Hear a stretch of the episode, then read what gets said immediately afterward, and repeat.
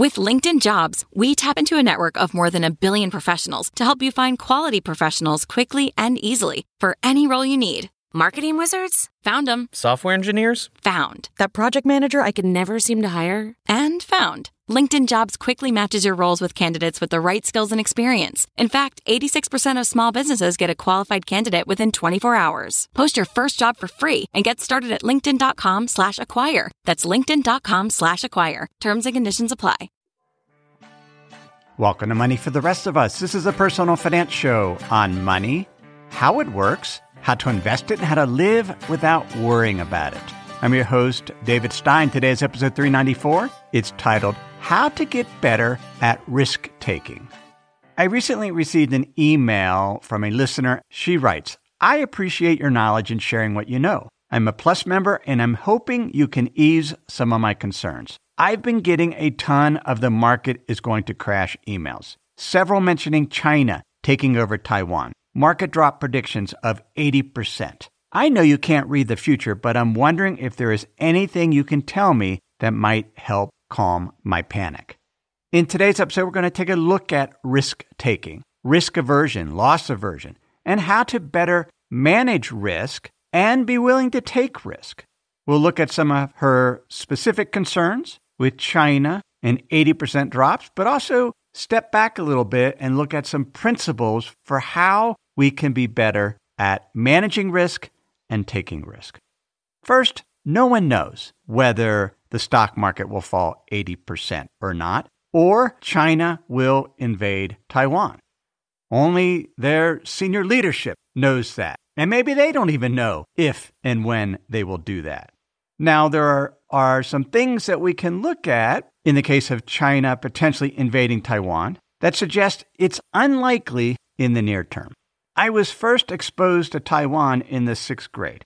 We did lengthy reports on different countries, and for whatever reason, I chose Taiwan. Probably not the best country to choose because their history was very confusing, at least to me as a sixth grader, with the Republic of China having led by Chiang Kai shek fighting the Chinese Communist Party, and Chiang Kai shek having taken the Republic of China into Taiwan, and there's been this dispute ever since the 40s.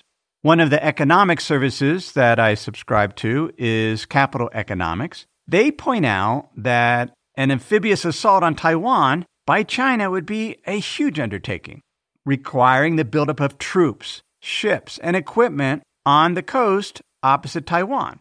It would take many weeks to do that, and we're not seeing that happen. In addition, the weather in the Taiwan Strait, it's frequently stormy, windy, and foggy. And experts on this estimate that really there's only two time windows that would work for an assault on Taiwan late March to the end of April and late September to the end of October. And so we can sort of see, or experts can see, is there any buildup of military forces to, to invade Taiwan. In addition, there's some heavy disincentives for China to do that, particularly warnings from the government. Now, the U.S. has never said that they would intervene in China's invasion of Taiwan, but the U.S. government did sign the 1979 Taiwan Relations Act, which states that they would ensure Taiwan has the ability to defend itself. The other consideration is China already has a lot going on this year. It's the Party Congress later this year. China is dealing with COVID and trying to get their economy up and running again. Their year over year GDP growth through June, the official figures are about a 0.4% increase, but many economists that study China, including capital economics, suggest in reality, year over year economic growth contracted because of the zero COVID policy. China is dealing with a housing crisis as there are citizens that have banded together not paying their mortgage until their house that they bought gets finished. And finally, China doesn't have a reason to act now to invade Taiwan. They continue to build out their military. Right now, they have 355 naval ships. They're expected to have 420 in 2025. And it's quite possible they'll, they'll continue to wait until there's no urgency to invade Taiwan currently.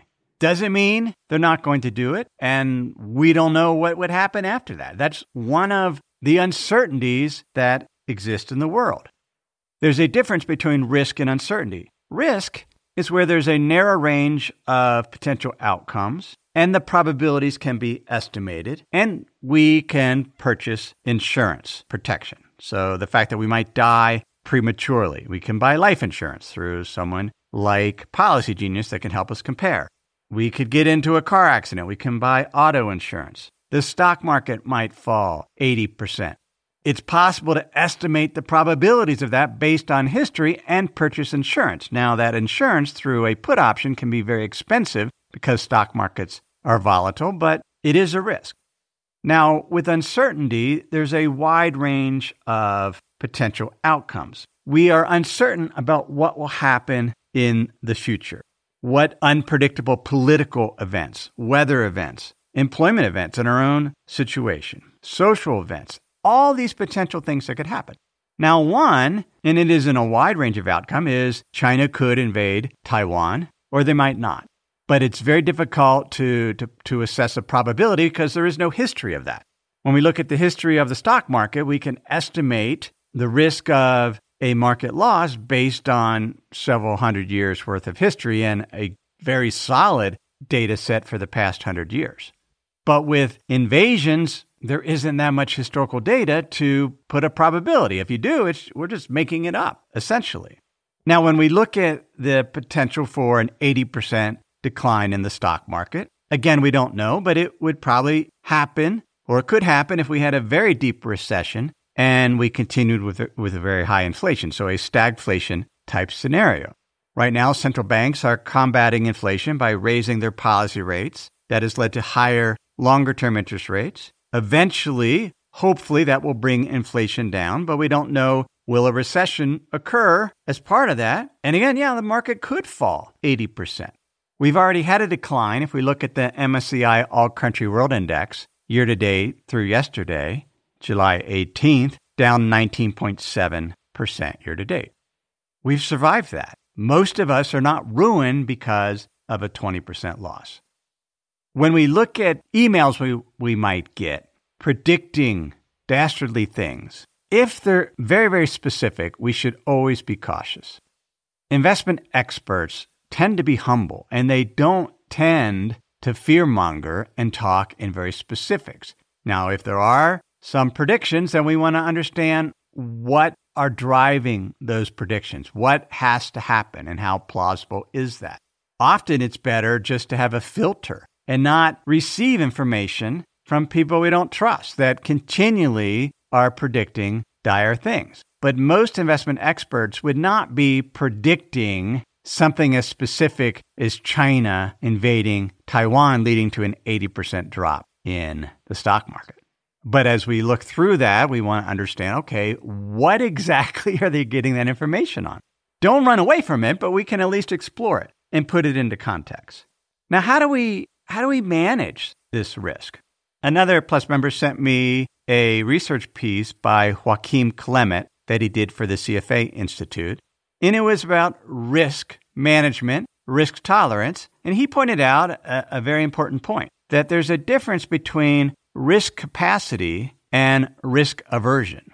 Risk capacity, or, or we could call it uncertainty capacity, our loss capacity. I actually like the term loss better because we can suffer losses from uncertain events that happen or risky events that happen where we could have estimated the probability. So if we think about our loss capacity, that's our ability to withstand a loss. Depends on our economic circumstances. It can depend on our time horizon that we might have before we retire and need to tap into our assets.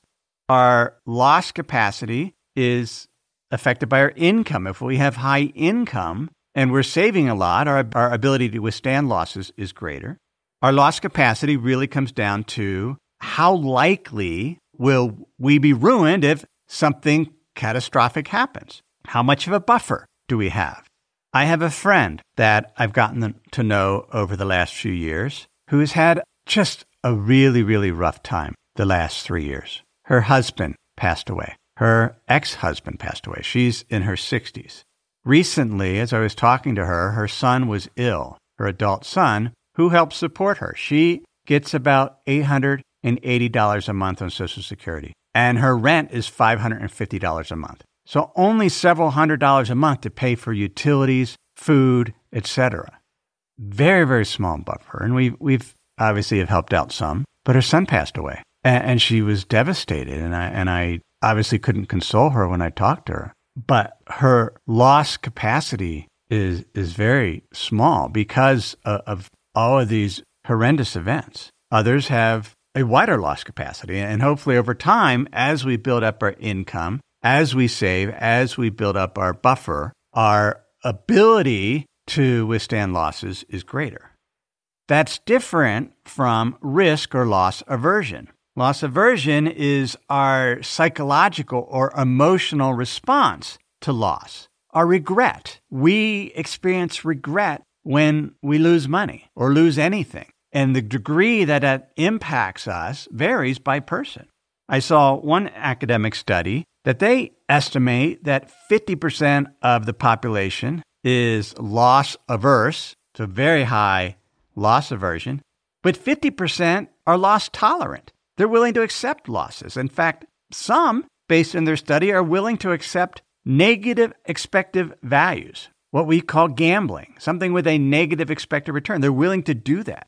They found in their study that loss tolerant individuals tend to have more assets invested in stocks. They're more likely to have recently gambled and are more likely to have experienced a financial shock in the past. But they also tend to have lower overall assets. And the authors believe a, a plausible explanation for this is loss tolerant individuals become habituated to repeated losses. They see losses all the time. They get used to it and they're willing to, to take bigger risk because of that. They also found that these loss tolerant groups tend to have lower levels of education, less cognitive skills, and, and lower incomes, as well as lower financial assets. And that, that's, it gets a little, this is based on their study, but it's certainly something to consider as individuals become more educated, as their income increases, they tend to be more loss averse and risk averse. Our degree of loss aversion, in looking at other academic studies, it's our genetic disposition. Oftentimes, just that's the way we're born. But it can also be impacted by our experiences. I was thinking back to when was the first time I felt regret for a loss? And it's a small thing, but I remember walking occasionally my my parents and I, this is when I was real young before my parents split up, probably three or four, we would walk to a local Cincinnati store called United Dairy Farmers and we would get ice cream, we would get milkshakes. I like vanilla milkshakes. I remember walking home with that, probably only a block from my house, and the milkshake fell out of my hand. And by then it was nearly melted and it spilled all over the sidewalk. I, I keenly felt that. Like that was a loss for me because I didn't have any income and I lost my milkshake and it felt terrible. It felt worse losing that milkshake than when I've lost tens of thousands of dollars in investing. I felt loss when I had a pack of 10 crayons, these supposedly magic, super special hard crayons that were indestructible according to the television ads that ran on Saturday morning cartoons. So I proved it to see and dropped the crayon from the top of the stairs down to the cement basement floor, and it broke. I regret that. It felt terrible, but that was a loss. My loss aversion increased throughout my teenage years. I did a number of entrepreneurial ventures, running classified ads to do handwriting analysis, to provide research services. They all failed. Maybe I, I, can't say I got habituated to failing at business, but I certainly felt it. So when I do other businesses, I try to make sure that no particular loss will ruin me because I know that business doesn't always work out. Investing wise, my experience through losses, managing assets through the Asian financial crisis of 1997, the internet bubble crash of the year 2000, the great financial crisis in 2008. The longer I invest, the more I realize I can't predict what's going to happen and I have to manage through this uncertainty. And as a result, my loss aversion has increased. as I've gotten older and wealthier. Before we continue, let me pause and share some words from this week's sponsors. When you're hiring for your small business, you want to find quality professionals that are right for the role. That's why you have to check out LinkedIn Jobs. LinkedIn Jobs has the tools to help find the right professionals for your team faster and for free. I know in our business, having the right candidates for the job is critical to keep our business running smoothly. Now, LinkedIn isn't just another job board. LinkedIn has a vast network of more than a billion professionals, which makes it the best place to hire. It gives you access to professionals you can't find anywhere else. LinkedIn does all that while making the process easy and intuitive. Hiring is easy when you have that many quality candidates. So easy, in fact, that 86% of small businesses get a qualified candidate within 24 hours. LinkedIn is constantly finding ways to make the process easier. They even just launched a feature that helps you write job descriptions, making the process even easier and quicker. So post your job for free at linkedin.com slash David. That's linkedin.com slash David to post your job for free. Terms and conditions apply. Sometimes it's just nice to sit back, relax, maybe even take a nap. That's not what you want your money to be doing. You want it to be working hard for you, earning interest, generating returns. That's where the Betterment Automated Investing and Savings app can help. Betterment's technology gives you advanced tools that are built to help you maximize returns. They have diversified portfolios of low cost ETFs that have been constructed by experts, high yield cash accounts where your money can earn 11 times the national average and automated investing technology like automated rebalancing. These tools can help you reach your savings and investing goals. Betterment is a fiduciary. That means it's their job to act in your best interest. They will never recommend an investment or give you guidance unless they believe it will help you reach your financial goals. So visit betterment.com to get started. Learn more about the high yield cash accounts at betterment.com. Investing involves risk, performance not guaranteed, Cash reserves offered through Betterment LLC and Betterment Securities. Betterment is not a bank. Our degree of loss aversion then is based on genetics, it's based on our experience, but it's also based on our community. There's studies that show that people that live in less politically stable countries with a lower level of social co- cohesion, and examples that they point out is Russia, Romania, and Greece, that those individuals tend to invest less for the long term and have a higher preference for quick gains. You compare that, according to this study, with citizens of Germany, Switzerland, and Scandinavian countries, they show a higher propensity to invest in the long term. In Sweden, I remember seeing stands of trees that are, were planted and wouldn't be harvested for 70 to 80 years. One generation planted those trees for the next generation. Very long term thinking. But our our community, the way that we grow up, can affect how we invest and our degree of loss aversion. Additional influences on loss aversion, based on a search of studies, academic studies, is even climate change. One study looking at participants in Indonesia and Mexico, individuals that saw a greater increase in the lifetime average temperature and average precipitation saw a significant decrease in their risk aversion. They were willing to take more risk as the climate got warmer and wetter. On the other hand, they found that when there was a great deal of volatility in temperatures in Indonesia or volatility in precipitation in Mexico, that individuals that experienced that tended to have greater loss aversion, were more wary of taking risk. Other studies showed that even our mood, a study in India of 782 individuals over age 18, found that a negative mood state increased the propensity to take financial risk. The reality is then, we each have a degree of loss aversion that's influenced by our genetics, our experiences, uh, even our climate, our community, and that can vary over time we have to weigh that risk aversion, that regret that we feel with our capacity to withstand losses. And there's always a balance trying to, to figure out, well, how much risk should we take? The economy, though, overall needs risk takers. I read an interesting essay by Savvakis Savvides. He's a, really a, a risk academic that has taught about risk, has studied risk, certainly its impact on the economy. He provides a definition of investment that's a little narrower than we've used on the show and in my book. We've defined an investment as an opportunity with a positive expected return, a gamble with something with a negative expected return, and a speculation, something where there's disagreement whether the return will be positive or negative. Savvides' more narrow definition of an investment is capital that is used to fund a project in the real economy that is seeking to create wealth and has a return on that equity investment. So it's an equity investment in a new business where there's risk. And if, if things turn out, then new wealth is created and there's a positive return. He points out, though, that there, there's no return without risk. The risk being that it, it, the project fails to achieve the re- required return. But it's these projects that drive innovation, productivity increases, which is what leads to the growth in the economy. Right now, for example, there's about $500 billion of dry powder venture capitalists own. They've raised funds. They have about $500 billion that could be invested in new startup opportunities or follow up investment in existing startups. Public companies raised a trillion dollars in 2021.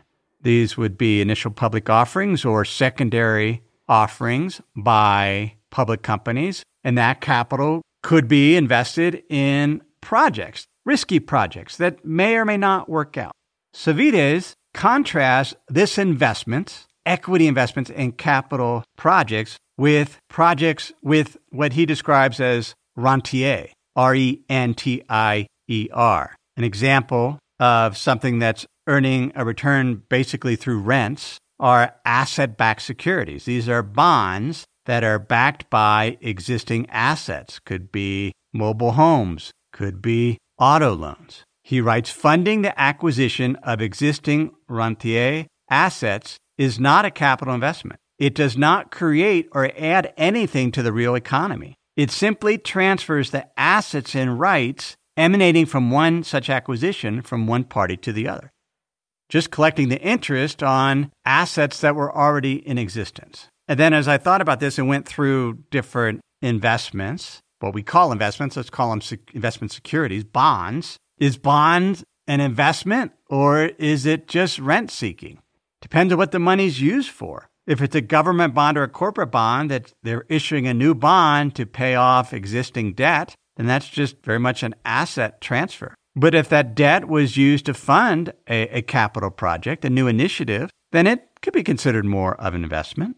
What about stocks that trade in the secondary market? You go buy a stock in Amazon. Is that funding new projects at Amazon? Not directly, but as a stock owner, we're, we're an owner of the company, and the, the management can pay a dividend or they can invest some of those earnings in new projects, perhaps do follow up offerings. But it's not necessarily really clear. But Savvides' point is that in the capital markets, we need risk takers. We need investments where there's a potential risk of loss in order to foster innovation and productivity increases. And as he mentions, as income inequality increases, that actually leads to more risk aversion, more loss aversion, as wealthier investors want to protect their existing capital and are less likely to initiate investments. What potentially we, should do as our wealth increases, and I, and I try to do this, as my risk or loss capacity has increased and my loss aversion, I do designate a portion of my assets for risk taking. It's about 20% of my net worth is in private capital which includes venture capital and includes some energy investments. There's some private real estate in that, some buyouts, but it's risk capital and it's capital that it's at risk. Now it's highly diversified among a number of different underlying partnerships with hundreds of different investments. And we've talked about that in episode we did, it was late last year on investing in startups. Better to have a lot of different startup investments because most won't work out but some will, and hopefully those gains will offset the losses in the other categories. But as individuals, we don't want to completely eliminate risk so that we can contribute to a productive economy. We also want to focus on increasing our loss capacity, our ability over time, build up that margin of safety, that buffer, take prudent actions to protect against the downside so that we're not ruined. So that overall, if our risky portion of our, portfolio suffers deep losses, we won't be ruined. That's how we, we can balance it. Perhaps in that risky portion, that if it suffers major losses and doesn't ruin us, we can invest in the startups of family members or friends. So those are the first two things we can do. We can increase our risk and loss capacity. We can segment out a portion of our portfolio, a barbell strategy where we have less risky assets, but a element of our portfolio where we're, where we're willing to take risk so we can contribute to more innovation. A third thing we can do is learn from our losses. How did it feel when we made a risky investment and it didn't work out? Do we survive it? Do we find the pain diminishes over time? I know when we lost close to $100,000 on the house that we built in 2005 and sold in 2013, it stings, but over time, hey, we've made it up in other real estate investments, more than made it up. But we can learn from those losses and realize we did survive. It didn't feel very good, but over time, that loss diminished. Now, we don't want habitual losses to where we just suddenly it's like, well, we're always going to lose, so we're just going to risk it all. A barbell strategy is more appropriate. A fourth thing we could do is just don't listen to fear mongers. Focus on the things we can control.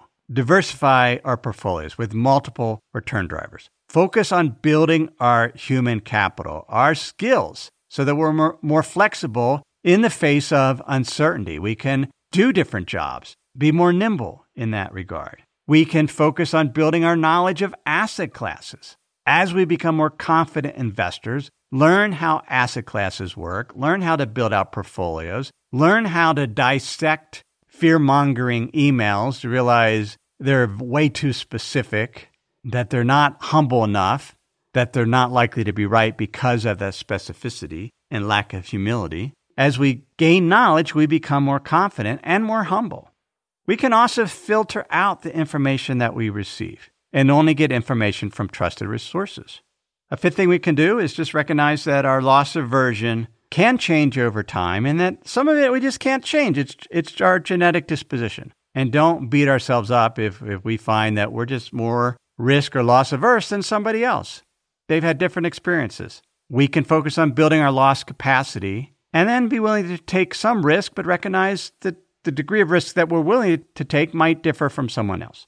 And finally, we don't want to confuse risk with uncertainty. We can protect against risk if we choose narrower range of outcomes, probabilities known. Most of what we deal with in life is uncertainty. We just don't know the probabilities. We don't know what can happen. And the best thing to do there is to just build up that buffer, that loss capacity, that protection, and then don't spend so much time worrying about all the things that could happen. We can focus on the present.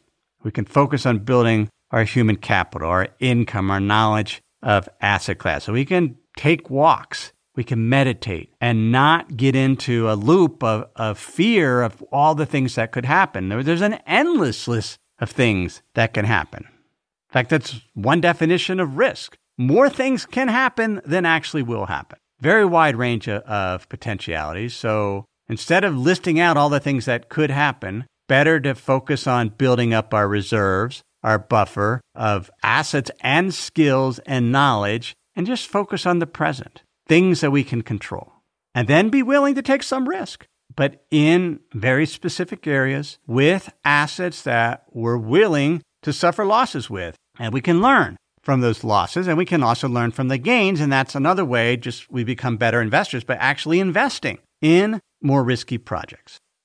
That's some thoughts on how to become a better risk taker. Thanks for listening. I have enjoyed teaching you about investing on this podcast for over eight years now. But I also love to write. There's a benefit to writing over podcasting. And that's why I write a weekly email newsletter called The Insider's Guide. In that newsletter, I can share charts, graphs, and other materials that can help you better understand investing. It's some of the best writing I do each week. I spend a couple of hours on that newsletter each week trying to make it helpful to you. If you're not on that list, please subscribe. Go to moneyfortherestofus.com to subscribe to the free Insider's Guide weekly newsletter. Everything I've shared with you in this episode has been for general education. I've not considered your specific risk situation, your specific loss aversion or loss capacity. This is simply general education on money, investing, and the economy. Have a great week.